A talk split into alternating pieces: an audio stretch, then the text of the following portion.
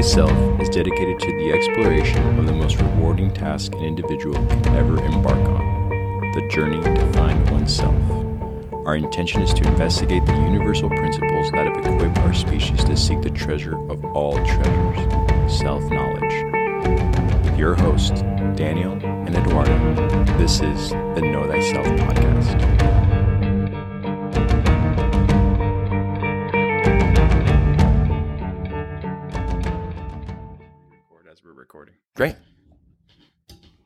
Well, let's do this, man. Game on. Welcome to the Know Thyself podcast. I'm here with Daniel. Hello. I'm Eduardo. And let's do this. Our continuation of last episode um, with the second labor of Hercules moving into the astrological um, correspondence with Taurus. So today's episode will be a continuation of you know last week's episode on the second labor of Hercules, which we sort of left off on a very interesting um, conversation, which had to do with desire. And Daniel already spoke about how we will do a whole episode dedicated to desire, right? Um, but today, with with continuing this conversation, we'll go a little deeper into. I mean, there's so much to cover here with the astrological uh, correspondence to Taurus, but also the second labor and how Alice Bailey does a wonderful job of bringing in so much detail as the second labor does also. One thing I know that I really wanted to talk about with you today, Daniel, is the second house. Um, obviously, the continuation of this idea of desire through this lens uh, with Taurus, and also the uh, four three letter words that are mentioned in this, which is God, sex, law, and sin. And so, again, it's a lot to unfold, but if you listen to last week's episode on the second labor, this will be that continuation uh, of an of an unfolding conversation that we might have throughout, even in season three. So exciting stuff. I'm excited. I'm kind of all over the place. This is like my second time recording the intro because it's a lot. You know, like right before you showed up, I was like, "Don't read too much into this. Just keep your um, keep your questions that you already had from last week in your mind. Don't create new ones. But then I see you, man, and I know you were out of town and then you're back. I'm like, oh, all these new things come up. So pardon me on the long-winded intro. Um, but let's let's let's get started, dude. Yeah, no, absolutely. And great intro, man. And this is an exciting topic because we are. We're approaching this esoteric understanding of form and just how important form is in our self-discovery and it's the construct of the experience of our soul, you know, and it's one of the most overlooked subjects in spirituality. You know, a lot of times we kind of, when we approach spirituality, form is really seen as this, you know, kind of like this Maya illusion. But again, that right. was something that was kind of lost in translation from the East to the West. And when there was this kind of huge, almost like pilgrimage of Eastern information that was kind of coming to the Western mindscape, right around the, the turn of the 20th century in the 1900s, there was stuff that got, you know, lost in translation. And I think we kind of attach this idea that all form is bad and the material is the devil. Um, but, you know, form can kind of trap us, but within form is also the key for our illumination and right. kind of our escape and this higher understanding. And so this conversation about form its esoteric significance is going to be something that we obviously have been speaking about in this podcast, the entire life of this podcast. And in the future, we'll kind of continue this. Um, but what this is saying is this is represented by this astrological energy. And everything we speak about on this podcast can be brought back to one of these astrological signs. You know, we had the birth of consciousness last week. I mean, our first one with Aries. Mm-hmm. And now we're really seeing that consciousness finding a housing unit in right. form, right? And so you know, the big questions we're looking at is, you know, do we see what form is trying to tell us? Do we see how it's trying to guide us? And that's what I think this this story does such a a great way of breaking down. And we're going to talk a little bit about desire, um, but something I'm really excited about in the third season is approaching the subject of esoteric psychology. Yes. And that will really we will really go into detail about desire and just how much desire plays a role in our life. And again, we kind of have this lower version of desire, I think, in in the West, and we don't really truly see the higher aspects that can come from desire. Same thing with like the subject of ego. A lot of people speak of ego like it's a completely negative thing.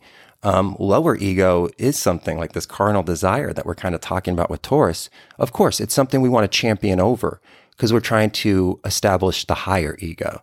And that's right. the same kind of thing with desire. It's not, desire is not good or bad. It depends on how you use it in this free will experience. Yeah, you know, you express yourself or Ex- what you're what you're wanting to express with the energy that's driving you there. Because like I know they mention it as thought impulse. You know. Uh-huh.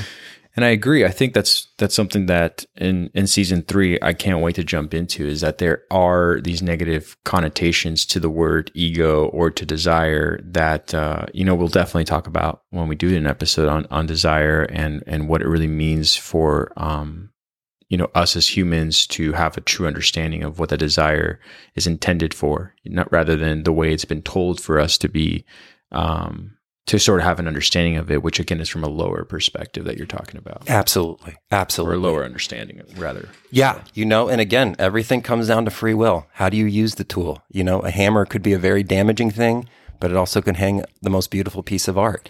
And so I'm excited to kind of continue this conversation of the esoteric significance of Taurus. Right. And so we'll, like you said, we're going to cover those four three letter words that mm-hmm. Alice Bailey felt was so important to kind of attach to this sign. We're going to even talk about a little bit more of like the exoteric information about Taurus, like you would kind of more see in an astrological book. Um, but really importantly, how I, I'm going excited about like ending this show is we're really going to talk about the second house. And what's going to be nice about this is when you're approaching esoteric astrology, it's it's the study of the soul and the evolution of the soul. And really, what astrology is, is like the birthing of your authentic self um, and the process that you go through that to, to unfold that um, manifestation. But the nice thing about studying the houses is we get a little bit more of a personal approach with this. Um, some of these ideas we're going to kind of talk about are going to be a little bit more closer to like astrotheology and like really big picture. And what's the nice thing about the housing systems is that it brings it closer to home because it's a house.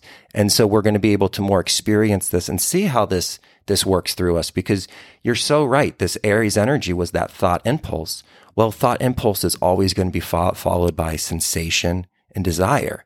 And it's something we have to understand. And it's something that we really have to incorporate into ourselves and again, it's not slaying the bull is what we're supposed to do. It's taming the bull. And that's kind of what this process is going to be looking at. And that's really what Taurus is going to kind of allude to us. Um, and so, you know, it's, it's this interesting kind of energy as we, you know, approach this idea of form. And um, yeah, I'm just, I'm excited to kind of jump in with it with you.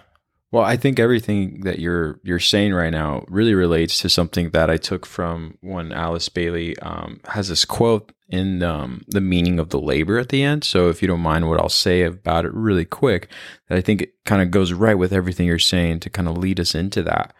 Is you know when she talks about this energy of Taurus and the right understanding of the law of attraction, mm-hmm. I like how she says how the law governs the magnetic force and that the principle of coherence, which builds the forms, which we talked about form, through which God or the soul manifests. Mm-hmm. And I feel like that's a brilliant way of her putting it into such I love how she puts these things into such simple words because that's sort of what we kind of do a long-winded explanation on when we're talking about this deeper understanding that you're sort of alluding to. And so I just love that that was your own thought that you just had prior to me interrupting with this quote. And I had to pull that quote in because I'm like, look, you're saying the same here to having this understanding of like where this is going to go and what we're going to talk about in the second house, you know? Absolutely. You know, and really truly learning. And I'm, I'm glad you brought up that quote because we really do need to understand truly what the law of attraction is. You know, it's again, it's bigger than the manifestation of material things.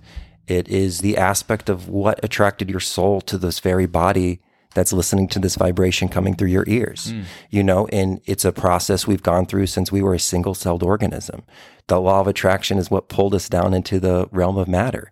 And it's the thought impulse of the creator. And it's how we create. And it's because we are come from the creator, we have this impulse and this ability to create. And that's what we're really going to see in this, this idea of understanding how to use this magnetizing force and this harmonizing force. And what we're really supposed to do with that. And we spoke about that last week with the, you know, utilizing this energy for the unfoldment of the self. But truly what we're trying to do is, is to find that authentic self. And I really am excited about ending this conversation as we approach the second house because you're really going to see that that's what the zodiac is. The zodiac is not trying to make you like this one other person. This zodiac is trying to make you. Um, and uh, you know that authenticness is is truly what the study of astrology is really based on. And when we kind of can start to see that and start to see the beauty in our own form and see the beauty in our own individuality, then this Taurus is actually then we hit the bullseye. You know what I mean? Now we're now we're on, you know, now we're on pass. And, and we're going to kind of talk about what, you know, what kind of pushes us and all this kind of energy. But um, you know, I do like how she kind of was speaking about this idea of, you know, this the second labor really being in this desire world and the potency of desire, right? And the and we were kind of talking about the like you said the the law of attraction and how it's this magnetic force that's so important.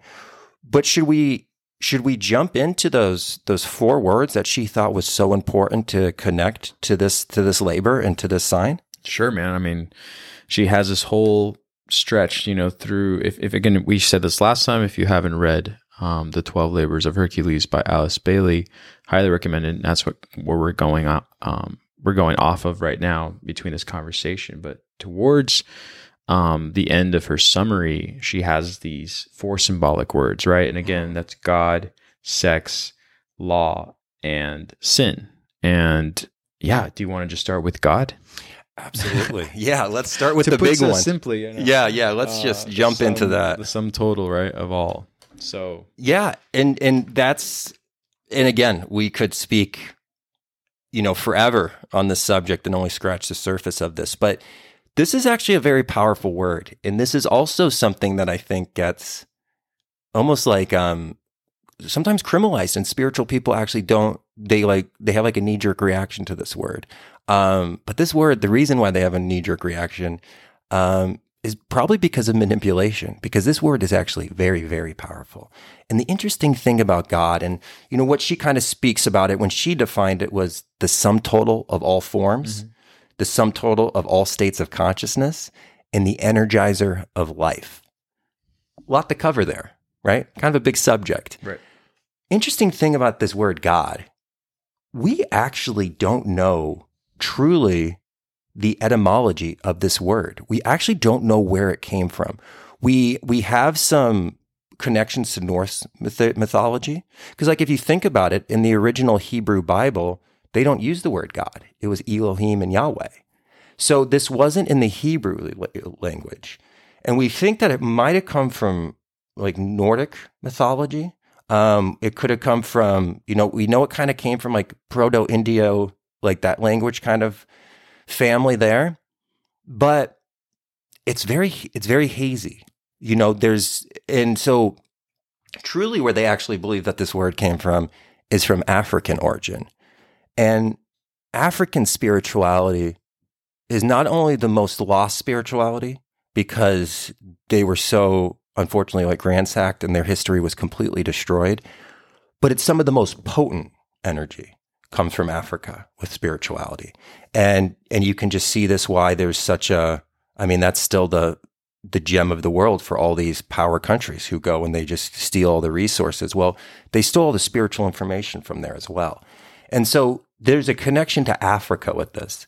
If you're ever reading about something in spirituality and it goes back to Africa, you on the right path. That's some that's some deep, deep information. Everybody needs to study, even if you don't have any African descent in you.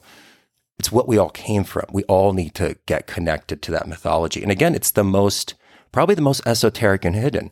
Um, apart with that with like the druids um, and some of these old other organizations who didn't really write things down or mm. you know their information was kind of taken from. And so again we don't know the etymology of this word but we know Gud which was in the nordic mythology what that broke down to was you know the giver of life life cycles milk semen sound breath food. Anything that transferred life was kind of connected to this aspect of god. And God is an interesting word because you can also break it down as an acronym. And so we have G O D and we have generator for the G, operator for the O, and destroyer for the D. Well, you just kind of covered everything right there. Right. You know, you have the creation, the operator, and the destroyer.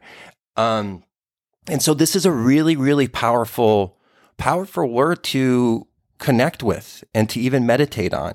And again, if you're not comfortable using that word, you can use whatever word you want, but we've kind of, I think it's almost had like a bad rap because of, again, exoteric, maybe Christianity in the last, you know, couple hundred years, I think did a way of kind of like hijacking that word and taking the true significance from it. But if we can, if we can think about it in the way of generator, operator, destroyer, well, now you have, you know, you've condensed all of mythology into a three letter word, you know, and there's something really powerful about a three letter word. It's like almost a representation of the Trinity itself. You know, it's, there's a reason why she chose four three letter words for this, you know, and that's, and that's not by mistake. And so this energy is everything. And it's something that we really need to kind of, again, just kind of meditate and maybe, you know, change our relationship with that word because there's a lot of power in it and just the vibration in itself, it does interesting things to water and to plants just by that vibration, you know. And and again, you think about it, there's not a lot of words that almost like sound like that in like our language. Like it, it stands out when you hear it, you know. And so there's this distinct vibration that kind of comes with it, and there's a lot of power. But truly, what we're looking at here is the sum total of all experiences in all form. And so us just kind of going through this aspect of consciousness, we are experiencing this God energy. You know, us just experiencing this form and how we energize life is going to be the kind of the same way. And so anything that carries life is going to be this kind of this connection with this God energy. And that, that covers so many subjects. Again, I'm just, I'm sitting here listening and Dan looks at me like, is there something you'd like to say? And I've told them before, sometimes I'm just like, waiting to finish a thought as you're still, you know, speaking. Um, but absolutely, man. I mean, I think, you know, when I was reading the second labor, I, I, I told you this before we decided to do the first or the episode prior to this, where I just thought it was so.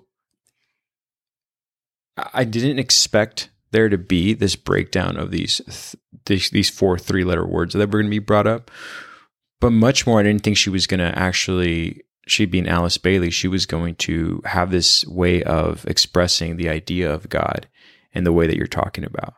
And I think it's imperative that, you know, we kind of go back to the idea of why we're even talking about this this story, you know. And, and she does a great job at sort of roping you back into saying like, hey, before we even go into these astrological connections that we're all going to be such fans of and now that we have an understanding of what they actually correspond to, let's go ahead and you know, keep the idea of what these words actually mean in our not only society but in our world. Um, and so, yeah, I don't know if that kind of ties into what you're saying here, but you know, when she talks about um, not just uh, God and the sum total of all its forms, but the sum total of all states of consciousness hmm. uh, and how it's the energy energizer of life. I think you kind of just sort of um, sum that up beautifully for exactly what it needs to be understood that we don't take the word um, as serious as we should and meditating on it is very important. You know what i mm-hmm. mean? Because i think that it's easy to sort of say something like you know i believe in god because he's in you and he's in me. And but uh, come on. I mean there's so much more to break down on what we're saying about that. You know you say that to a child and they might agree with you right away. They're like oh yeah i know what you're i feel him. If you feel him or feel god itself um, and it kind of just ends there. There's an agreement there, but certain people are just like, no, I just don't really have that connection that you're talking about. Mm-hmm. And I mm-hmm. don't know why uh, you feel so clear to say it like that. So I think it's great that she does that in this um, pretty quickly. You know, just kind of again using the idea of the state, all state is consciousness, and the energi- energizer of life is um, pretty great how she does that. So, and one of the things we spoke about last week was that law of signatures and how this God energy leaves its signature in all things, all aspects of form and all aspects of consciousness. You know, and this was to remind us that it never forgot about us, even though we forgot about it in this aspect of kind of falling into this polarity differentiation, this this self body, right? We we lost connection to that oneness we were a part of, and that's what we're making the journey back to. But this understanding that because all aspects of form come from God and all aspects of consciousness come from God, we can actually see this signature in every experience. And so, you know, we spoke about it with an episode really early on with hide and seek. And we Yeah. were talking about, you know, hide and seek is that game of like, you know, finding God in everything and seeking God in everything. And when you can do that, this is how we're actually going to overdo these desires because this is what we're going to kind of connect with of like, well, what is the true desire that I should be pushing out here? You know, what should this energy be doing? And if we can see even the lower forms of it as this inhibiting of this signature making itself present, all of a sudden we're more empowered to kind of make this approach and make these big changes in our life and kind of overcoming some of this more Mayan illusion of this, you know, of the kind of cultures and societies that we find ourselves in. You know, and so it's an interesting thing. One of I actually had a great story of somebody who sent me a message, a friend of the podcast, um, Mitch and Cassidy, and Cassidy um, works at a hospital, and she has one of our little know thyself little punk rock pins that we made. Um, if you ever, if I'm ever in your town and you want stickers or pins, I probably have a backpack full. And so if we're ever in the same place, let me know. I will make it rain stickers and pins for you. But um, she was wearing it, and one of her patients just looked at it and saw the sun and was just like, God. And it was just so, so powerful. She sent me a message and it like just like changed my day because it really was this like beautiful kind of energy. But that was the exact feeling I had when I first saw that sun, you know, because that's a that's such an old um, expression. And you see it like in esoteric art, and you see it when, you know, all these amazing artists on Instagram who, you know, we we share their film their their their art and they they share it with us. But you see it in all aspects, you know. You see it in you see it in everything. You see it in your relationships, you see it in, you know, the physical form. And that's also something that we we're looking at is just like understanding that that is the that is the causality of everything. Mhm. Is this this true beauty of this God energy, you know, and then also understanding that this God energy is not only the generator, not only the operator, but also the destroyer. And that's something we're going to really approach today um, when we get to the second house. Is that idea that you know within form everything's going to be destroyed, and how do we how do we find balance in that? How do we find security knowing that this is a finite experience. And so, yeah, it's it's a it's a beautiful subject. And um, again, we're going to approach this topic, and it's been the main topic. It's the elephant in the room that's been the topic this entire podcast because it's truly what we're always talking about when you're talking about the esoteric. You're talking about this God signature and finding it in these things. And you know, and we even talk about that with like the breaking down of movies and you know the breaking down of art. Everything can kind of come down to this this true lowest common denominator. And there's a great quote from a a scientist um, around the 1900s, and he said, you know, the first sip of science, you taste atheism, but when you get to the bottom of the cup, God's waiting for you. And I think that that's such a not. I mean, that was a perfect Right. connection with me because I once I started kind of, you know, becoming more of a materialist when I was like 12, 13 years old, and I really kind of was getting dominated by that left side of my brain. I truly was. I thought I knew everything, and I was kind of this like stark atheist, you know. And then it wasn't until I actually started to get to that bottom of the cup, and I was just like sipping the surface that I was just like, oh, there's something bigger happening here, and there's a bigger connection here. And so it's just kind of this beautiful thing because we're always every day as we're making this approach, we're getting closer to that bottom of the cup. And we always see that it, it's always been waiting for us because it never forgot about us, you know? And I think that's a beautiful thing to kind of keep on our, keep close to our heart as we're on this path. Um, and we go with these ups and downs, if that makes sense. Yeah. I think that what I wanted to go back to from what you said earlier is the acronym of the word God. It has the same um, parallel journey to the way we operate in our existence. And so you have generator and then you have the operator. And I think that those two phases in life, in our journey, in our path in the physical form, dominate um, our ability to reach total understanding of ourselves and consciousness because in the end which is ultimate destruction you find you know a hesitancy and so i think that you know i know that right now in our culture in the western world that is you know we're trying to open up new doors to the idea of death and dying you know uh, other countries have already accepted death as part of this existence um, that is just as beautiful as a birth. Mm-hmm. And I know for us in the Western world, or for some, you know, there are more and more alternatives now to reaching that state of consciousness. But some people don't even need any kind of substance or some sort of um, guru to get them there. You know, you should just know that on your own. When you see God or feel God in your own on your own path, you also know the full circle of how it's going to, mm-hmm. you know, end. And even the word ending is something that maybe we can sort of remove from the idea of what it means to walk on this on this plane in the physical form. And so I really like that uh, way of putting the, you know, a generator, an operator, and then destruction because I really think that most of us are just in the state of operating. Mm-hmm.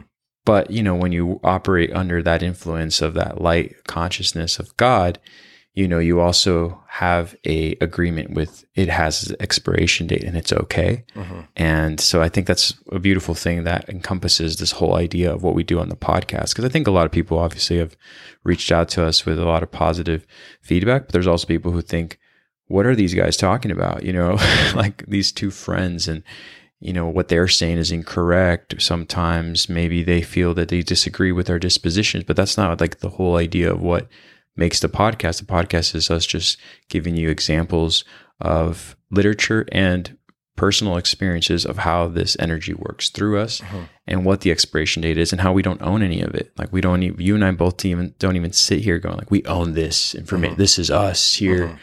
Um, you know, it's just something that we can all just sort of express and relate to all at the same time. And I think that's when you get to see sort of that evidence of like that higher consciousness working itself out without us having to do much because people are like, hey, I feel what you're saying. Mm-hmm. And I feel like these stories, just like the labors of Hercules, are doing the same thing where it's like, this is how I'm kind of trying to connect you and energize you through this information that you already should know deep, deep at the bottom of that cup you're talking about. Mm-hmm. But just take some time to get there. You know mm-hmm. what I mm-hmm. mean? I mean, I, I said this once before, but I'll say it again. I only find more spiritual door or more openings to spirituality in my darkest hour always. Mm-hmm. because that's when i really go seeking for it mm-hmm. you know what i mean? Um, i can't make it up. It just sort of finds me and i find it at the same time. Mm-hmm. and then and then in the end you just sort of feel like you just you know went up a notch and you start all over again. So anyways kind of went off on a tangent no there, no i loved it. I loved it. And you know you kind of think about like the acronym of god and we bring up that D aspect. And I love how you brought up how the West is trying to get a, a more sound relationship with what death is and what the destroying energy is. But, you know, destroying old patterns, you know, negative thought habits that we're in, negative emotional responses, negative, you know, not having a positive relationship with an experience. Mm that destroyer energy is so important for mm. our spiritual growth. You know, if, if you don't use that destroyer energy, you're just go, go, go. You're just generating and operating. And we're in that go, go society and we don't look at aspects of what do we need to destroy? What do we need to stop? And that's going to be something that really kind of comes up with the counter sign to Taurus, which will be Scorpio. And we'll talk about that. You know, why they're, why Scorpio is the sign of death and like why Scorpio kids were the kids on the playground that were like, did you know you're going to die? And you're like, why would you, me as a cancer rising, I'm like, why would you say that? I want to call my mom. But like, it's so important, you know, and like you look at the countries, the civilizations that were connected to the serpent cults, these ancient cults like Mexico, they have like one of the healthiest relationships with death. Right. You know, and they they celebrate it and they honor it and they see it as like this beautiful thing. And we can see that again. We talked about how much serpent wisdom is in Latin America and how it's still intact to this day, even in the flag of Mexico. And so, yeah, I think that that's a huge, you know, we can see the generator, we can see the operator, but really what we need to understand is that destroyer aspect. And that's the hardest part of this connection with God is the idea that like everything's like the game of Monopoly. You know, it doesn't matter if you had boardwalk, you know, it doesn't matter if you got the, the, the little top hat piece and you went around the board and you had all the money everything goes back in the box at the end of the game. Um, and that's the ultimate lesson of that game. And that's the ultimate lesson of this life. And, you know, what are we carrying back into that box? And so, yeah, I love, I love that aspect of, you know, just bringing some attention to that, to that deed that comes at the end of that word and why it's so important. I think that again, back to whether you're, you have a ultimate understanding of, of yourself, or even when we talked about the fool, you know, it's it's just because you think you have it all figured out during the time you generate and then operate it doesn't it doesn't really have any you know this this is also finite and i feel like that's the final piece that sort of gives you uh again the physical idea of making a full circle. It's like you know from where you came from to where you go back to. And i think that again we we deny it a lot. And then in this labor and you know, he talks about desire and again we will talk about desire in the sense of psychological approach to that lower um, vibration of the uh, idea of desire. But here you know again she talks about god in in all the all its forms. And i think that it's imperative to to know that even though it is the energizer of life it also it's a taker and that's okay you know what i mean um Yeah. so yeah and, and you know, and how important this is for us to, you know, destroy re- like f- relationships to things. You know, it's important for us to, as we're raising a child, to go from that aspect of, you know, this isn't an infant anymore. This is a toddler. I have to destroy that aspect that that's an infant. I don't have to coddle it as much. This isn't a toddler. This is a teenager. I have to destroy this aspect of like babying this, you know, and even when the child becomes an adult, you have to kind of destroy that relationship. And that's what creates long lasting relationships because everything is this phoenix, this rebirth. We always need to be born through the frames of this kind of destruction. And you think about what creates a long term relationship with even a partner. And we're going to kind of get in this with this next word with sex, but how important that is to, you know, you know that that initial fire of attraction is going to burn off. So you need to destroy that initial attraction. It needs to get something creates deeper and you need to kind of destroy what brought you together and recreate something bigger. And this is how you make lifelong friendships. This is how you make lifelong relationships. You know, we had a lot of individuals that we used to skate with and play music with that we're not as connected with today. And it's not so much like we're like, you know, that guy's a turd basket basket or something, but like it's more like we just me and you evolved together. And like as like our relationship had to form from being in the punk band Clinton's Pet Donkey to like forming to like us traveling the world together, you know, to us doing all these kind of unique projects to like where we find ourselves today. Um, it went through that process. We had a lot of death and rebirth in our relationship, but that's how you make everlasting life. And that's how you actually go back in that generator operator role. Totally. Right? Well, I was going to say we we've always, as friends, have operated from the bottom of that cup that you're talking about that you're sipping from, and I think that's what kind of makes this relationship so unique. Um, is that we're not operating from the surface. We're not going, okay, like where will this lead us, and how much could we gain from this or that, or you know, um, let's just experience it for the physical form of like for for the sake of a physical experience, I should say we're always like, no, like the meaning behind it was this deep, and then the rest just kind of blossom from there. And I think that if more people can find themselves with other individuals, and again, well, let's move into now the second um, of the four. Um, when you move into finding a partner, whether it's again a friend, a mutual friend, or you know uh, an opposite um, sex, or even the same sex, but having the intention for what the understanding of desire is first, and then what you're going to do with that um, partner. You know, where are you operating from? Like, where is it coming from? What's the real intention? So, yeah, you're right. We don't have a lot of the same friends we used to. But then I go back, I'm like, oh, but most of the stuff that made us uh, a common denominator um, was that uh, we basically just were operating on superficial things. And then when you try to have a conversation that goes deeper than just those things that made you friends, you kind of find yourselves at different levels or different stages of your life. But, anyways, that being said, moving on to you know f- finding that that partner and and with the idea of sex. Um, that, that desire attraction that that is mentioned, you know, right. uh, or she puts the instinctive urge to creation, the pull of the soul, the urge to divinity. Yeah. I like that. Absolutely. And and again, this word sex is we have such a, a false understanding of what sex is because we only think of like physical sex between two individuals. Um, but you know, this is just life in operation. This is the aspect of a positive and a negative pole coming together. So again, when we fell down into matter, to be able to perceive this experience, we had to get go through that differentiation stage and we had to get polarized, right? The one, that oneness had to be broken up into two, and that's what gives us polarity, right? And so what sex is talking about is it's just the interplay of the positive and the negative. Like right now, we are having sex. I'm speaking. So I'm protruding energy at you and you are receiving it. You're the negative energy. So right now I'm talking through this like masculine component because I'm pushing the energy out and you're receiving this energy. So it's this positive negative flow that's kind of happening. Okay. And again, when we say masculine and feminine, we are not talking about biological gender.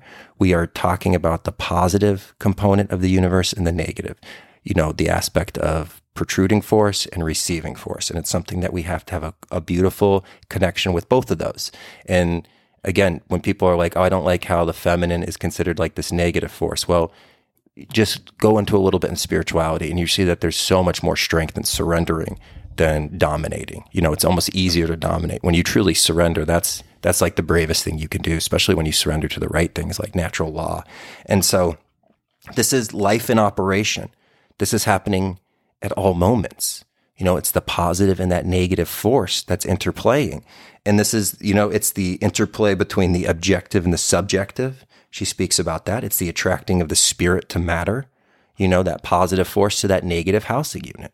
You know, one of the things that we spoke about when we were talking about squaring the circle in the, um, in that alchemical and the many houses of God episode, we talked about how we are all actually females because we're all receiving that positive spirit energy from this creator God force. Mm-hmm. And so we're all actually God's women. And so we, you know, not all of us can have a womb and carry a baby, um, but we're all receiving energy on that on that mode. And you know, this is also the interplay between the exoteric and the esoteric. And with sex, we have desire and attraction. And I like how you brought up that instinctive urge for creation. And that's going to play a really big role because that's going to really tell us how we master this aspect of sex and desire because we really have a carnal approach to it in our society. You know, this is why, you know, the pornography adult industry is such is such a dominant industry. You know, and this is also why that's an industry that's free because you are the product and they're taking this really sacred energy from you um, and they're pushing it through the lowest form possible. So you have the lowest relationship with it. So you won't find that divinity within yourself, especially through like intercourse, you know. And and again, this is this is uh, this is important, and I'm glad that you brought this up too, because in the intercourse of physical sex, there's always somebody who's giving the energy and there's somebody that's receiving that. And it's the same thing with a homosexual relationship, right? There's somebody who's giving the energy and there's somebody that's receiving it. So this this has no connection to what your you know what your sexual preference is. You're all experiencing this. We're all sometimes female in the relationship and we're all sometimes males in the relationship because we're both of those. And that's something that we have to we really have to break through with this polluting of this esoteric thought form that's happened in our culture. And it's not by accident that they did this. They, they're trying to obfuscate the law of gender to make you confused. Um, because these components, we, they all live within us. You know, we have this feminine component in us and I have this masculine component in us, you know, and it's always this aspect like, you know, I'm giving you a gift at Chris, like at a holiday. That's a masculine thing. I'm, I'm giving that gift and you're receiving it and then you give it back now all of a sudden you're the man and I'm the female in this energy. And we, you know, we speak about this with how important this is because and how again how powerful this feminine force is of this this surrendering energy and what really comes from that. And that kind of gives us the some of these deeper lessons. And so again, sometimes people again, you know, I I love all the messages you send, but sometimes individuals are like, I know what you mean when you say masculine and feminine, but I have like this knee jerk reaction. Um, but that's on you. This is esoteric information that's been here since the beginning of time. Your knee jerk reaction is because of false indoctrination that's happened from social engineers who are trying to confuse you. And so we have to kind of separate that kind of stuff. Well, one thing that I think is, you know, to add to that, that I actually took away from, um, you know, Alice Bailey that I really like is in the idea that the attraction between the parts is all within the whole. Mm-hmm. You know, so it doesn't matter, you know, what you're attracted to or who it's that second component of the positive and the negative that coming to one and making that whole exist you know mm-hmm. and i feel like don't you know don't take these ideas to the point where you think, well, I don't agree with what they're saying. We're not trying to get you to agree. We're just trying to give you the deeper meaning of what that whole actually mm-hmm. is and how it's created, which is why I don't feel uncomfortable when Dalen says, as we have this conversation, there's a portion of me that is protruding my energy and you are receiving because it's exactly what we do, you mm-hmm. know, and you do it even if you don't recognize you do it. You know what I mean? Mm-hmm. I know for a fact, if I ever received a gift from you, there's two things that happen at once. I have to channel in the aspect of my mother of kind of having my voice go up and say thank you and i have to sort of put my guard down which is something that i have in a male sense to feel uh, vulnerable for a minute as you've given me a gift so mm-hmm. these like um, these uh, um, energies that we're describing as masculine or, fem- or, feminine are working through us at all times mm-hmm. you know however you're receiving or giving that mm-hmm. energy mm-hmm. so again to to take it beyond that and think, oh, they're talking about this something I don't agree with because I don't identify with is is not really the path that we're trying to like put down with this conversation. Right. So I hear what you're saying. Yeah, and you know, and we're not saying either that the patriarchy hasn't been oppressive, and we're not saying that the sacred feminine is something right. that has completely been completely hijacked. We, you know, we honor the feminine mysteries here because I mean that's what the mystery schools are. Like the information we're talking about in the esoteric is the feminine. You know, this it's the keeper of all the knowledge. Like, you know, there's there's something so honorable about that. And I think that's so so beautiful. But it's just one of those things if if humans weren't here in this like postmodern idea that's totally where our thought process is totally controlled by media um, in corporations, not even humans, but corporations. If we weren't here, Romeo, your dog right now, would not be arguing about this aspect of gender. They the nature doesn't get offended by this because it's a law of nature. It's like you either it's like gravity. It's like it's just part of it. Now we all know that we're in that oneness and what's what we're trying to make it back to. But like nature wouldn't be having this argument if it wasn't for us here having this. And again, we have to realize that just like with causality and cause and effect, polarity they use it against us with like the voting of the red and the blue you know and it's just like oh this is my party and i just blindly part this party and like everybody has to choose sides and you know this is this is part of the process that they've been doing forever to kind of keep the barn barn animals fighting each other so they don't realize that there's actually no fence and we're free and we can be liberated from right. this you know and so again we it's something we have to kind of kind of look at um, and, you know, one thing what we spoke about on this too, and it's just anytime it kind of comes up with the esoteric and like spirituality, that God force energy we talk about doesn't doesn't mind what you do in your bedroom in the private of yourself. Like if as long as it's two consenting individuals and they're of an age of an adult, none of this like aspect of like age is just a number. That's again, that's that's postmodern kind of bullshit that they're selling us to to really do something there. And so, you know, as long as it's a consenting adult, that's whatever you do, that's with you. You know, as long as you're not impeding, you're not dominating somebody out of their control, you know, that's fine.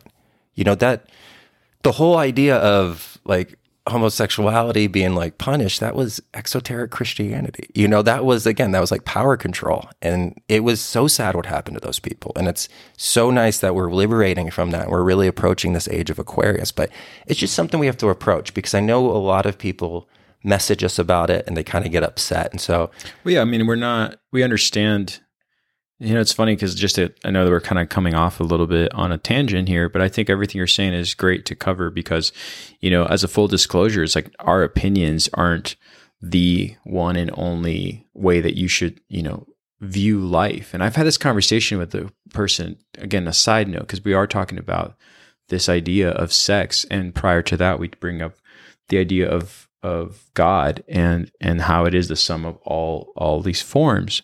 But I remember I spoke to this individual a long time ago, and we were talking about pornography.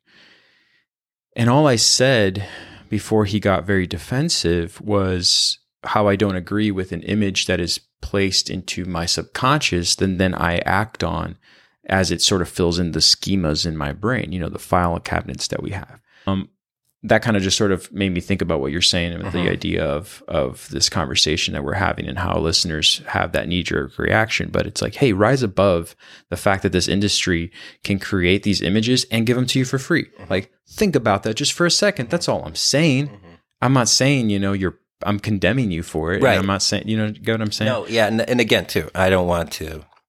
We do kind of go on tangents, and we had late coffee today, so we're all jazzed up. Um, But I like what you're saying. I mean, she is talking about sex, and then we are talking about that law of attraction. Mm-hmm. You did talk about causality, and all those things are part of that conversation Mm-hmm. we just had.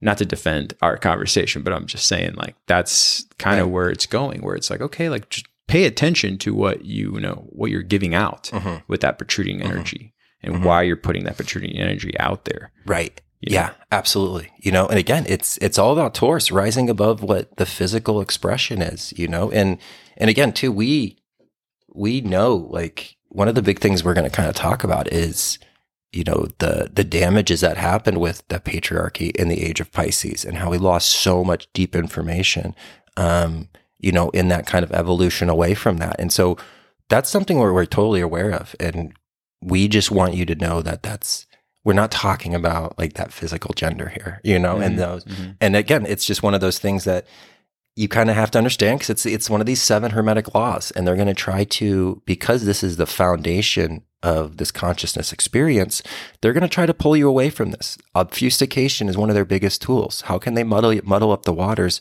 so you don't see your clear reflection? Well, this is how they do it, and they're going to kind of do it through through this process of of the media, which is so funny because media comes from Medea, which is um, the Greek god of illusion, you know, and like it's just so funny how we just we just play into it, and you know we it's just it's just an interesting interesting thing, and again, it's it's this aspect of we need to know ourselves, and we really need to understand what what is really kind of happening here um, Well, with do this. we do we move into what's next? Are you finished with sex? Well, you know, I, don't um, want to jump in. I just wanted to ask you that generally or genuinely because I like how you're you were just kind of like alluding to like Natural idea- law. yeah, Yeah. of laws. Absolutely. And um no, and I think we can kind of, you know, kind of make it, but again, it's this this is goes beyond this goes beyond just that physical intercourse. And one of the things that um I think is so important too is you know, one of the the things that we really need to learn too is there's like this middle path here with sex. Um, because sex could be used as like, you know, like you look at like some like sex magic and that's really like this idea of like, oh, the physical orgasm is the highest and the closest you can get to consciousness. Um, and that's not really the case. Like, yeah, that's a, that's an experience that can happen. Um, but there's there's almost a responsibility to do there. It's not just a physical sensation. There's there's something that can actually happen there when you're deeply connected. Um, and you kind of spoke about it with like sexual alchemy, like we talk about with like the Karma Sutra, and like really when you kind of educate yourself on it. Um, but also on the other far end of it, of like being celibate. You know, we see the same damagings with that. We see the same person who's addicted to sex and is almost like a sexaholic as you see like the damaging that happens with celibacy. And, you know, because this is, we have this urge and this desire for creation in our life, celibacy isn't for everybody. Like, the only way you could truly kind of be in like the celibate aspect is if you are creating on the mental and the physical in in an amazing way, like almost like Nikola Tesla. Like you need to be operating at a very, very high rate to kind of be able to work through that. Um, because that energy kind of builds up. And again, there's there's like beautiful practices of like retention that people do that's like really powerful, but you have to find an output for that energy. You can't just like stop it and thinks everything's going to be okay because you're just going to be building up this natural life force that's within us. Um, and so you have to find other expressions. And so that's something to kind of investigate. But if you are trying to get a little bit more of control on that and more ride the bull, again, it's not slaying the bull, and it's kind of like learning how that energy goes. But we'll t- we'll approach that with esoteric psychology and this aspect of desire. But you know, it's it's this interesting thing that there's really a middle path on, just like everything, um, and kind of learning what that is, um, and not going too far into this idea of just sensation, and then not also going to this other side of like completely shutting that down. Um, because it, it's energy that needs to be expressed, and so you you have to put it out in the creative force some way. You know, exactly. it could be like crazy, amazing artist sometimes can do that, but they're producing art at an amazing rate. And that's like all their focus. So they're still creating something. So you have to substitute some other sort of creation for maybe not just like the human creation, if that makes sense. Yeah. Absolutely. I mean, we talked about it or a little bit earlier with desire and ego being something that we're going to, you know, talk about in the third season. But we said this before with ego is that you don't want to kill your dragon. You know, you, you that's not the goal. The goal right. is attainment and mm-hmm. use the energy for when it's necessary and not necessarily let it dominate you either, but not dominate to the point where you have made it, um, obsolete to where, you know, now you don't have that generating force that mm-hmm. you might need from the ego. Mm-hmm. Um, so yeah, and you know, and it's so funny because this this sex energy, when we're talking about more of this like energy of creation, that's what gets the bull moving. You know, because the bull is like kind of the lazier sign, right? And we kind of spoke about that. Um, but even like bull riding, and I don't know if they still do it, but they used to like shock the testicles of the bull to get it to start bumping. Because like if not, they would open the gate and the bull would just chill with this like guy on top of him. He's like, what do you want me to yeah, do? Yeah. So that's how you, how you get the bull moving. And so yeah, they do that, or they just tie them. Yeah, or they tie them. You know, and so this is what we kind of see of like how you you use creation to kind of help direct your desire. You know, and that's why we kind of want to put it to the highest form of creation. We want to make sure that we're kind of going through this highest aspect of desire. And I don't know if we spoke about this last week, but you know, this is also what like the Spanish bull, the the running of the bulls. Oh yeah, about. you did. Yeah, we did speak Just about like that. You know, letting it all out, but you know, also not getting trampled by it. Exactly, and like how like oh, you can live in that desire, sensation, energy for a long time, but then one day that bull's going to catch you, and it's gonna, you know, you're going to be, it's not going to be fun for you. And so, again, so much interesting energy. And one of the other things I want to bring up with this aspect of these components is this Taurus is the most feminine of the signs because it's form. But isn't it funny that the Taurus is a bull and a bull's a male cow? You know, and then we thought about Aries, right? And we have it as that ram and it's like that very protruding force. But then you look at the sigil and it right. looks like the female reproductive organ. Yeah. So do we see how even this duality is contained within it and it's not talking about the physical gender? This is talking about the esoteric aspect of polarity and why we need to see that positive and negative force. And if we can learn that, we could really almost start generating our own kind of battery power and really kind of start raising that kundalini and really like raising that force within ourselves. And so, you know, I'm, I, Eduardo, I'm so sorry if my little tangent gets us canceled. Um, but hopefully, let's cross our fingers that it doesn't. I think we'll be um, just fine, man. Either way, we'll just go to the underground. But um, so yeah, let's move to the third, which is law. Yes. Yep. And and law is my favorite that she brings up in all this because even when I was uh, a child, I would try to and us and shout out to my mom, right, Veronica. I know you're out there, but she would entertain these kind of conversations, and she still does with me. And I'm like, my mom must think I'm insane. But here's something that Alice Bailey says about law: the thought impelled response of God to form, the habits instituted by the timeless interplay between the polar opposites, which have been recognized by humanity as the inevitable law of nature. Mm-hmm. End quote. So, not that I was saying that as a child, but what I was saying is that it's like I get why there is this. I get why there is this sort of boundary here, or why there's this um, understanding amongst all us beings to not cross this line. But what is that? Mm-hmm. And why are we all in agreement with it? Not the ones that are obvious, like say if you take in my case the Ten Commandments, it's like, oh yeah, that makes sense. Why would you do that to someone? You know, et cetera, et cetera. But then you realize that we have impulses and we do cross those lines. And so I always thought, okay, how does this law, how does it come into our conscious state of mind? And how does it go all the way into our soul to where we all in our agreement that this is not what you do? And of course, there's moral guidances that we follow. And we talked about this with principles from uh, the Hermetic principles in the series that we did in the first season and how that governs us. But I think the way she puts it, you know, uh, beautifully with the thought impelled response of God to form is is great. So let's let's go there, man. Yeah, no, and I and I love that you brought that up. And again, you interesting thing you brought up Moses because when we talk about astrotheology, Moses is really the the representation of the prophet that moved us from the age of Taurus to the age of Aries. Because remember when he comes down the hill with the Ten Commandments, his his followers are worshiping the golden calf, and he gets up scared and he breaks the Ten Commandments. And if you look at Moses's staff, it's the Aries ram. And that's what he represented. It was that moving away from the materialism to more of this like birth of consciousness, which was going to be this this new beginning. Um, and so again, we we think about law, and I think a lot of time we think about like the material manifestation of man's law, Right. you know, and how different that is from natural law. And that's what we're really talking about here. We're talking about law with the capital L. Yes. Not the law that's like, oh, in this place you can drink this thing, but in, if you cross that imaginary line, you're punished, you know? And it's like, how, how does that work? Like, isn't this all like the earth? Like, why, why would that make sense that you could do something here and you couldn't do something there? And so, you know, we have this like, limited understanding, I think, of what law is. And again, Totally. it, they've obfuscated law, like with even like how language works and how, you know, even when like you s- uh, talk to an individual about studying law, all they're telling you is like, oh, you just have to learn a new language. You actually have to learn like maritime terms and like you really kind of start to see like how we're actually kind of controlled this. But even man's law was kind of based off of natural law. Um, but natural law is that immutable force. It's what we have to surrender to. There is no, there is no, you know, you surrender to it and you can kind of command it, but it's more you just learn how to direct and flow with its energies, you know, but there's really not like this aspect of commanding in this way that I think is almost like sold in some of like the magical community because it's more of a surrendering and understanding that path and what kind of comes with that.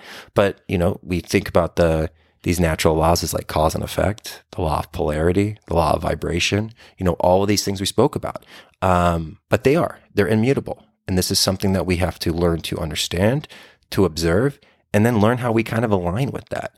And that's that's the difference between pain and growth. You know, when we move away from natural laws, we feel pain. When we align ourselves with natural laws, we feel growth and we have self-exploration.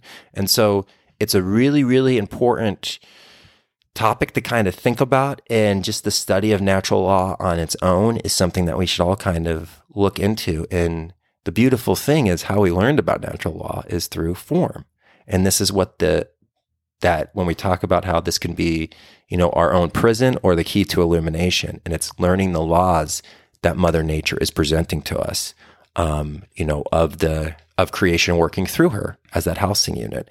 And nature is the greatest way to kind of learn these laws. And you see animals operate on this. You know, you see nature operates on this. Like nature, like we don't even think about the aspect of like nature rest, you know, in the winter why don't we you know but we just continue the nine to five work week and like do everything like it is you know some cultures are a little bit better of giving like vacation we know in america it's just like it's your nine to five and like if you're not pushing eight to seven you're not really like in with the company and you're like you're not driven enough I Well- think it's interesting that everyone kind of has the same agreement. Even meetings are like, well, you know, maybe maybe in the next year, you know, Right. Because this quarter, I don't know, we're all feeling a little. It's like, well i mean just look at like a drive-through coffee line like you go through any drive-through coffee place like even on the way here that that line is like 12 cars deep at all times of the day. It's like and this is why energy drinks are such a big thing. Like this is why so much stuff is a big thing. And i think this is also why like you know like alcohol and stuff like people going out because they don't have the time to rest but they need to escape a little bit and like get that kind of connection.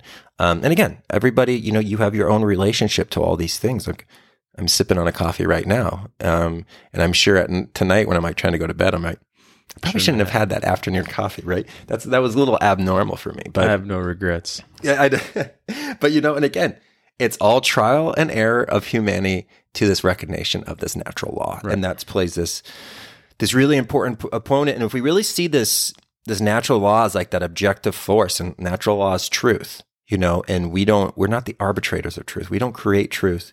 It's aligning our perception to truth, which is spiritual develop. Your perception is not reality you know and that's something that you'll hear people say perception is reality and and that's that's false it's aligning your perception to reality that's what the spiritual process process is. And nature, again, the universe is always leaving its signatures. It's always leaving its lessons.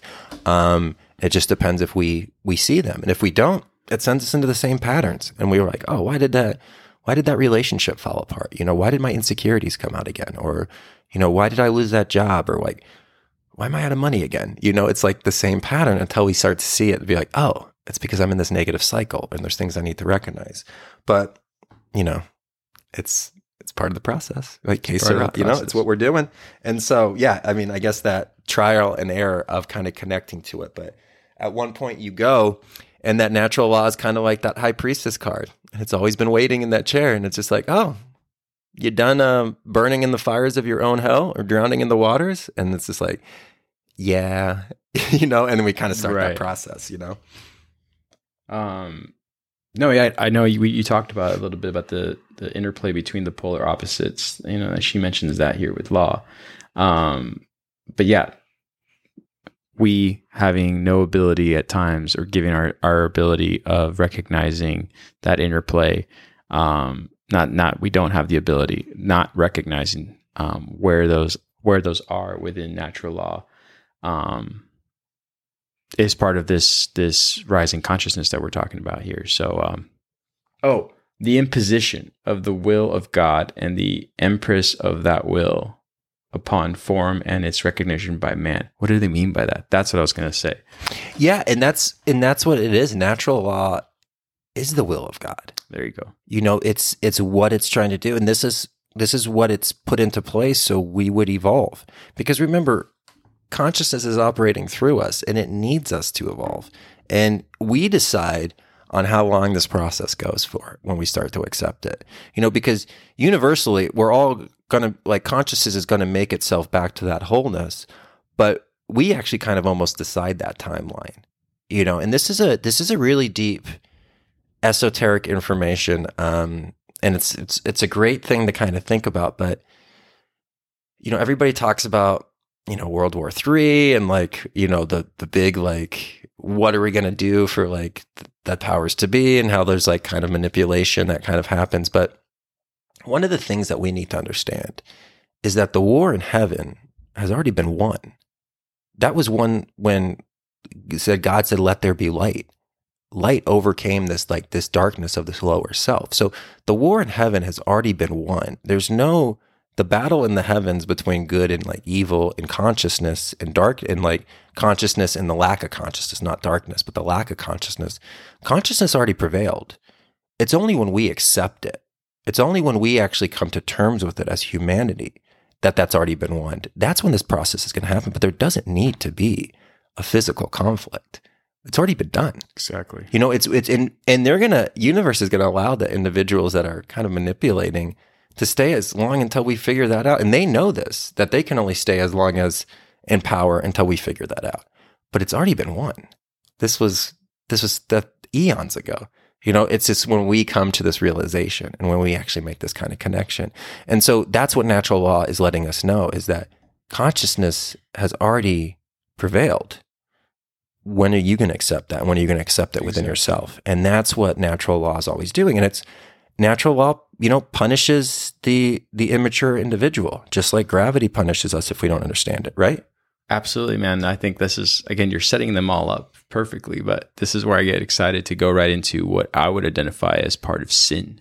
Perfect. you know because that's that's the sin we we create with ourselves is like believing that not believing that that war has been won and that that light within us is just it's a switch that needs to be flipped. And i i'm making it sound i understand very uh you know easy and very um um not just easy but easy to obtain. But it really is. It's in you. You just have to turn that switch on Mhm. you know? And so i think that part of my definition for sin would be in in in in um conjunction with that idea of just like not turning that on and, and doing yourself um a disservice for not actually you know aiming towards what you want to actually Right. you know or what you should be aiming towards you know Right. Missing the mark, right? Not hitting mark. that bullseye, which is kind of what Taurus kind of wants to help us do. And you're right. It's the uprising of the individual unit against the whole. But we're not talking about the individual unit as the sovereign self. We're talking the individual unit as that persona related lower self. You know, because it's when we actually connect to our higher sovereign self that we can actually become a part of the whole and actually evolve in this evolution of consciousness. Um, because the whole is the evolution of consciousness. Right. And, you know, you evolve consciousness by fulfilling your destiny. That's that's what the universe is holding. That's what the angels hold their breath for is that you fulfill your destiny. And you're like, well, what, what is my destiny? Well, what do you like to do and what are you good at? I bet that's a good indication of like why you were here. You know, so many people are like, oh, like this is what I love to do, but this is what I find myself doing. Um, and I just feel lost, you know, and it's just like, well, you know, look at that stuff. That stuff's so important. You know, even when we, when we do the natal charts, people are like, I want to know like what my chart says about like the career I like. And I could tell you like what you're looking for, whether you're like nurturing, whether you want to like help the future. But we don't even have to look at your natal chart. A lot of times I'm like, well, what do you like to do? And people are like, oh, like I would love to work with children. And it's like, well, bingo. I think that's it. You know, You're like, and and, not, and the thing is, is people like, well, then everybody's going to want to just be an artist. It's like not not the case. You know, you have people that want to paint.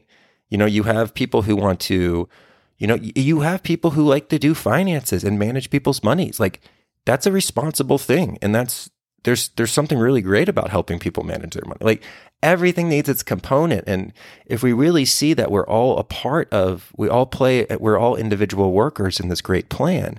And we need to just understand what we are supposed to do, finding that authentic self by going through the zodiac. Well, that's what consciousness wants us to do.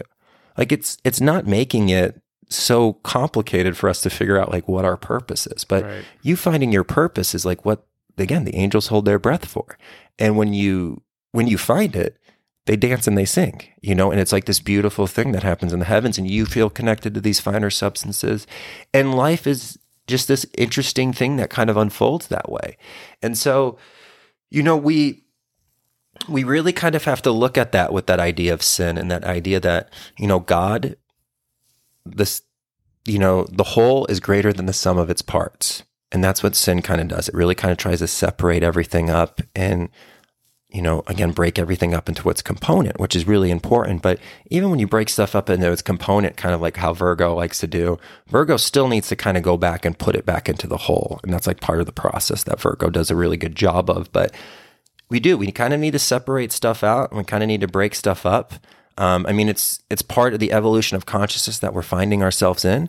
You know, like when we're talking about the house system, like when the Egyptians were looking at the zodiac, they didn't break it up in the house system because they had more of a holistic lens back then. They didn't have to break stuff up into sections to be able to understand what that section represented. Well, we're going through this like process of forming into matter and like the consciousness is getting it's going through this evolution that we kind of do have to separate reality to kind of understand it. But that's actually what we're working back to at this point with this age of aquarius that we're moving into is like seeing all these little parts that we've separated consciousness and this experience of humanity as and kind of connecting it with the larger network. And that's kind of what this the evolution of consciousness is calling for us in this in this coming eon that's kind of approaching Oh, dude, that's awesome. To tie it all together, you know, I think everything you just said kind of, you know, pushes it towards, and I, I'm just so excited to um, read not only what Alice Bailey has to say, but uncover everything that she describes. Because, and again, I don't want to, we can continue talking about sin, but one thing I want to say that I love how she, I'm going to quote her again, but she says here, thus is the story of the universe written for us in these four words God, the whole, sex, the attraction between the parts within that whole, law, the habit of the whole, and sin, the revolt of the unit in the whole. I think that's just so awesome that everything you're saying. I mean, again, we didn't plan this out. That's why I'm all jazzed. That's why I get jazzed when I'm on the podcast with you because again, Daniel and I aren't really we're there's this isn't scripted. This isn't you know we do have an idea of where we're going to go with this, but here you know you you express these ideas in a way that I hadn't really interpreted yet, or maybe had, and you sort of open up that idea even further that she lays down in this awesome um, not only description of the story but the meaning behind it. So um, yeah, man.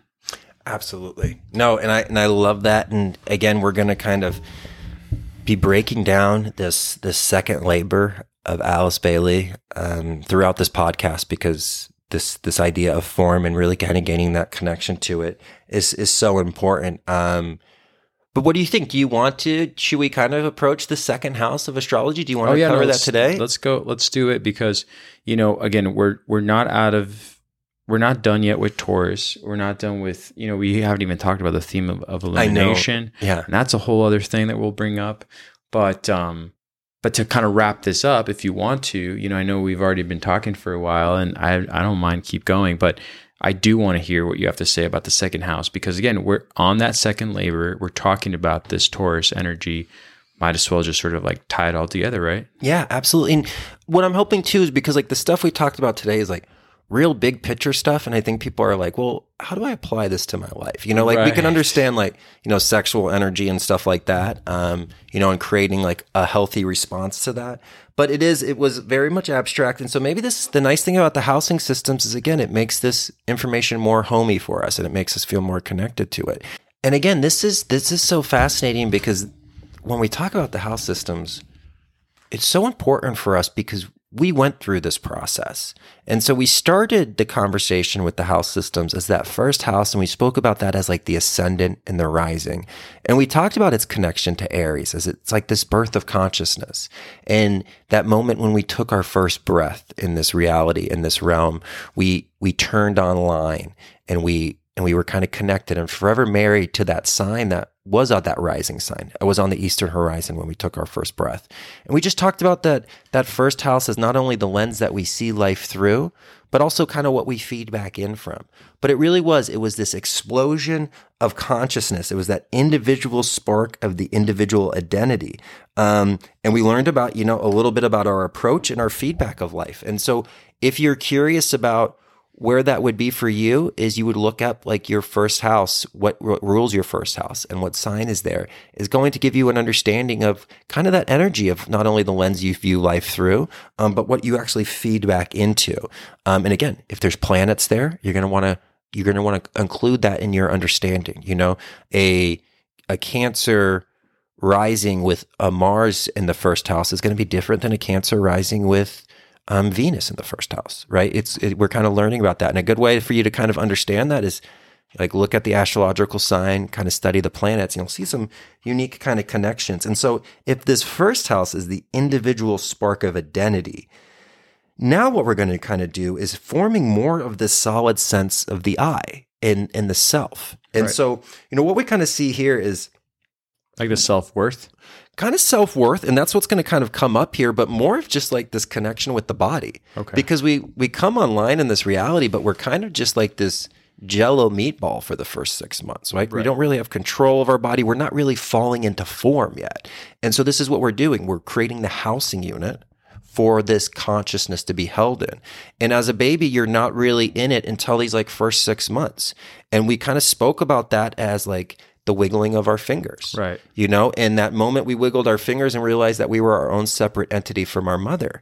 And there was this whole process of starting to kind of see what was me and what is not me. You know because we kind of move away from this aspect of the mother being everything and being like our security blanket. Well now we look at our you know our feet and our toes and we're like well these are my toes these are not my mom's toes. Those are her toes. We had to do this same thing with our hands. Like, well, these are my hands, not her hands, right? And what we're going to kind of approach here is, is as we're kind of differentiating ourself from the not self. Um, and this is a really, really big step in the realization of, you know, that we are separate from our mother. And the mother was the whole world to us at this point. Like, we actually have to realize that the mother is not us you know and again that's a part of something even bigger because it's not only just the mother but it's that universal mother that we actually got separated from. Like we see our mother as the physical representation but what we're kind of processively consciousing is not only were we saw our mother as an extension of us but we were an extension of the universe at this time. And again we're we're falling into our own. We're going through this this stage of differenti- differentiation. And so you know before that we didn't see that difference. And we only saw you know what we thought was everything. And like now we're looking at stuff and like, well, this belongs to me. Um, and this doesn't belong to anybody else. So we do, we kind of learn in the second house of like who we are. Um, and what we possess. And so, with this discovery of the body as this separate awakening, we also have this realization um, of our finiteness. Because what happens is we get a little bit more curious and we're like, well, hey, like this, I'm going to wiggle my hands, I'm going to move my toes.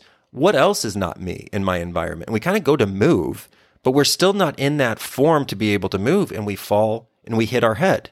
Um, and we have our first experience of self inflicted pain.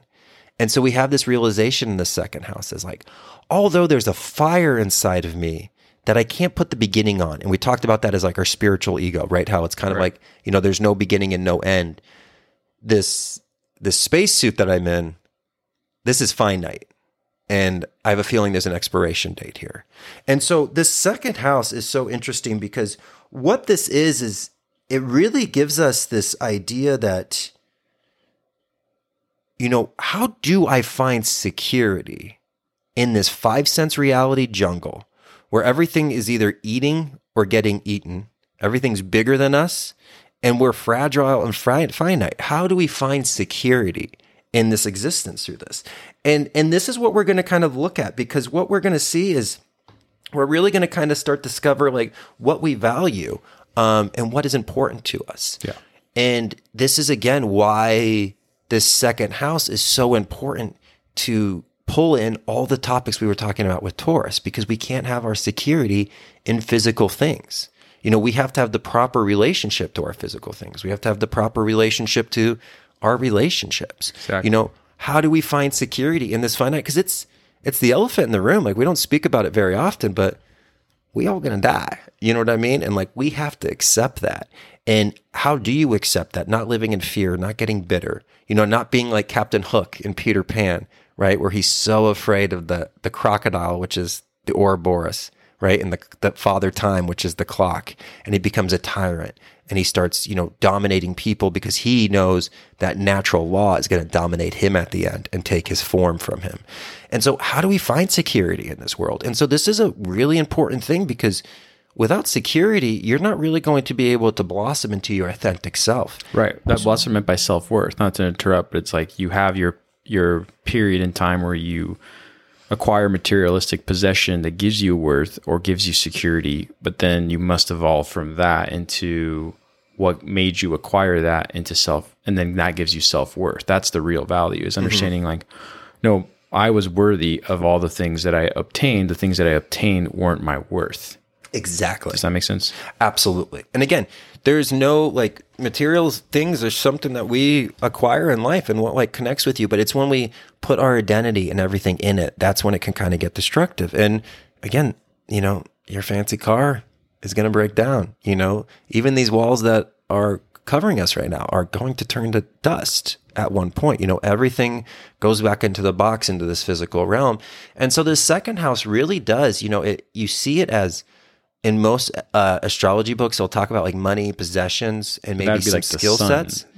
What's right? that? That would be like a sun energy involving that. Well, Like- no, yeah, it's but it's again, you want to get down to the deeper aspects. What is Right. what is money? Money's a form of security. Right. What's a possession? It's a form of security. You know, I'm saying for those who read that and they think, "Oh, this is what the second house represents," is like just money. But yeah, I, I'm in agreeing with what you're Yeah. saying. Is like it's deeper than that. It's you know? deeper. Yeah. Absolutely. You know, just like the, you know, you can read about the first house sometimes and people are like, oh, it's how you approach situations. And you're like, way deeper than that. Second house, way deeper than just what the tax man's worried about, which is like your possessions, you know?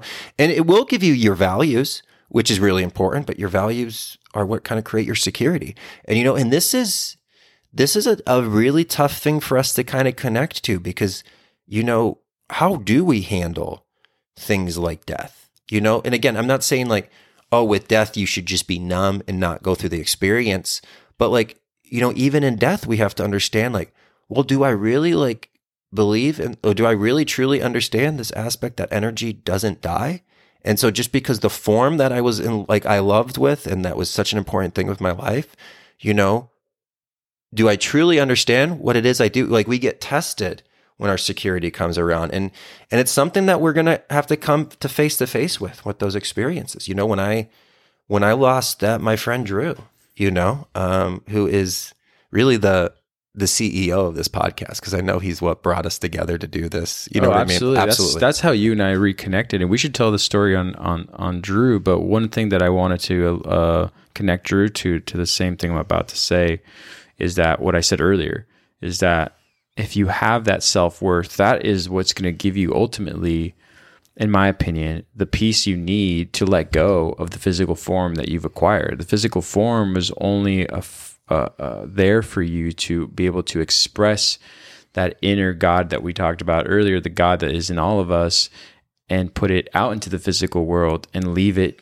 here with the energy that you've created, but not take it with you. And it's okay to let go and leave it here. You did your part.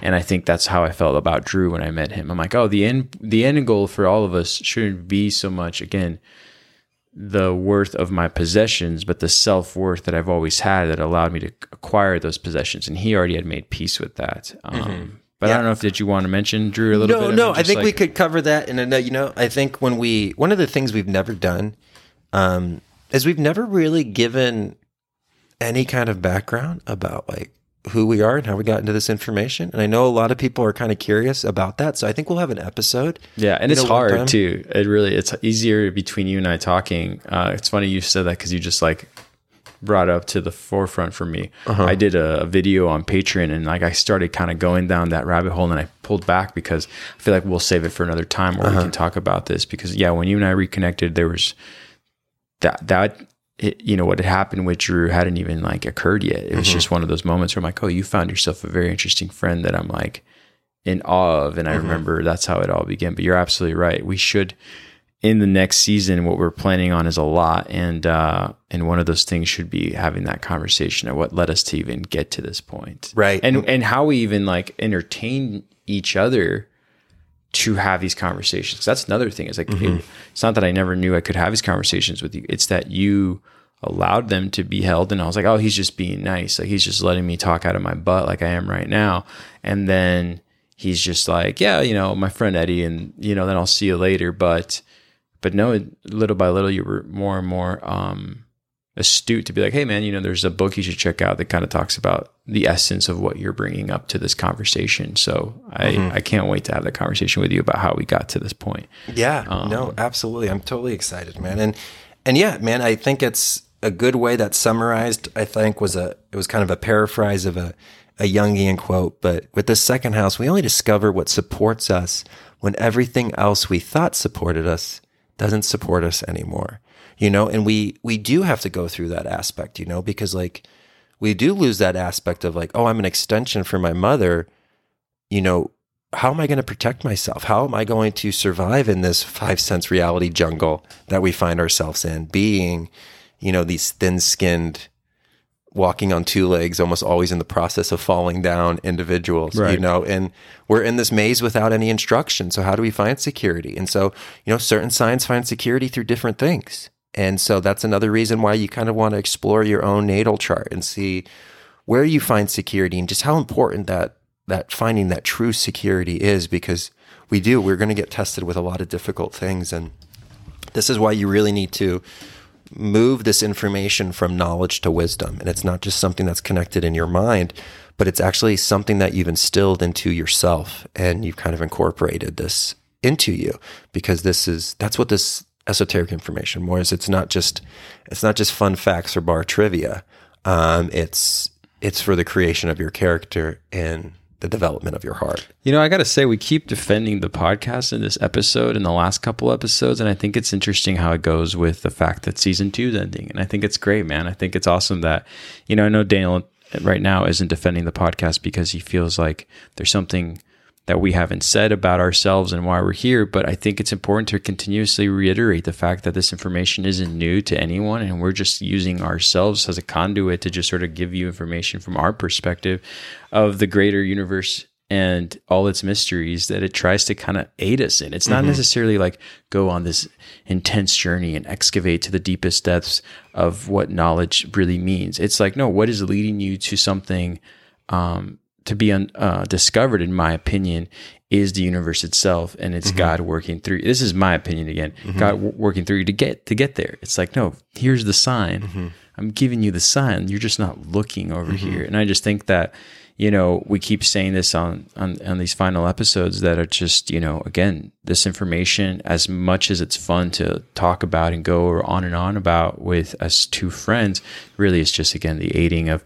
another component to rising to the next octave or in this journey to uh, higher consciousness besides just the spiritual jargon that's out there or um, you know, whatever people think that this you know might mean through a podcast. And so, um, Yeah. that being said, though, thank you to all our Patreon members. absolutely. Uh, Absolutely. you guys are amazing, and all the fans and all the listeners, all the haters, everybody, everybody who is included, because it's all your energy that you're sort of mixing in together as a community with opinions that need to be talked about and need to be expressed. And Daniel said this last time. We are working on a form right now, and we're going to be moving to season three and give ourselves more space to have this real expression of where we're coming from and how we're going to put this all together, bringing individuals onto the Know Thyself uh, platform that are going to help us, uh, you know, get to that to that point. So thanks for your patience and your true. Uh, I guess like thankfulness back to us every time that you send us these awesome messages. Cause I mean, that's my favorite. It's just people are just like, Hey, I found myself in this place in my life. And you guys,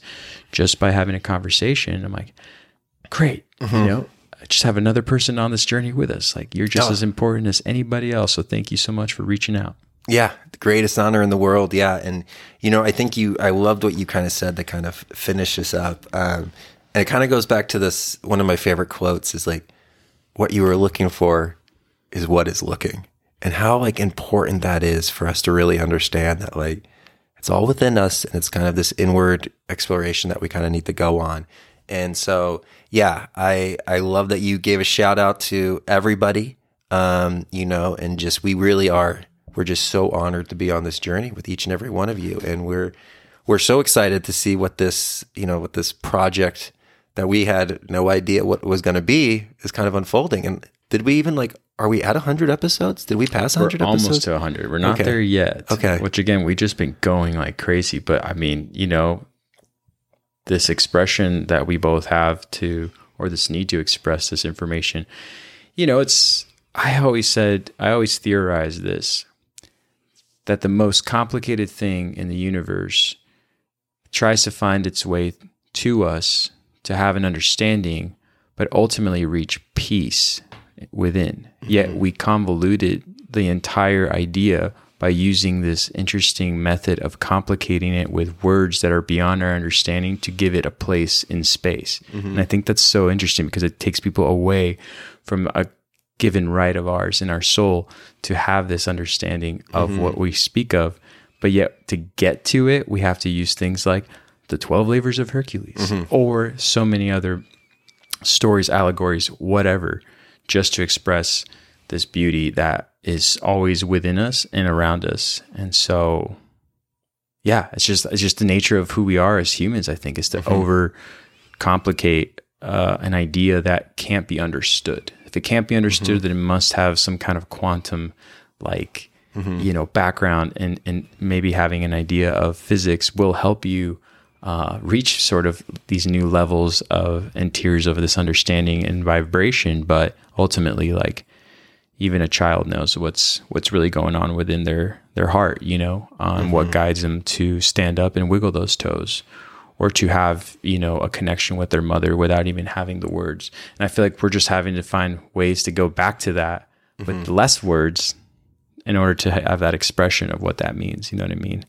Um, sorry, I kind of went out there. No, I love it. I love it. Cool, man. Well, um, yes, we are approaching the end of the season, and we still have to continue our journey on with the Tarot and these 12 labors of Hercules. So it's going to just like jump into the third season so that we'll make an announcement. I still think we should make an episode to wrap the second season, though, like we did. Oh, and our solar return when our Yeah. first. We should totally do that again. Yeah. That was fun. We Let's drank do some that. wine. And then, you know, we'll continue on with this path. And, uh, you know, May's just around the corner, and that'll be our our approach to the third season and to the third year doing this, man, which is Wild. I know. That's cool. So, um, until next time, then. Until next time. All right.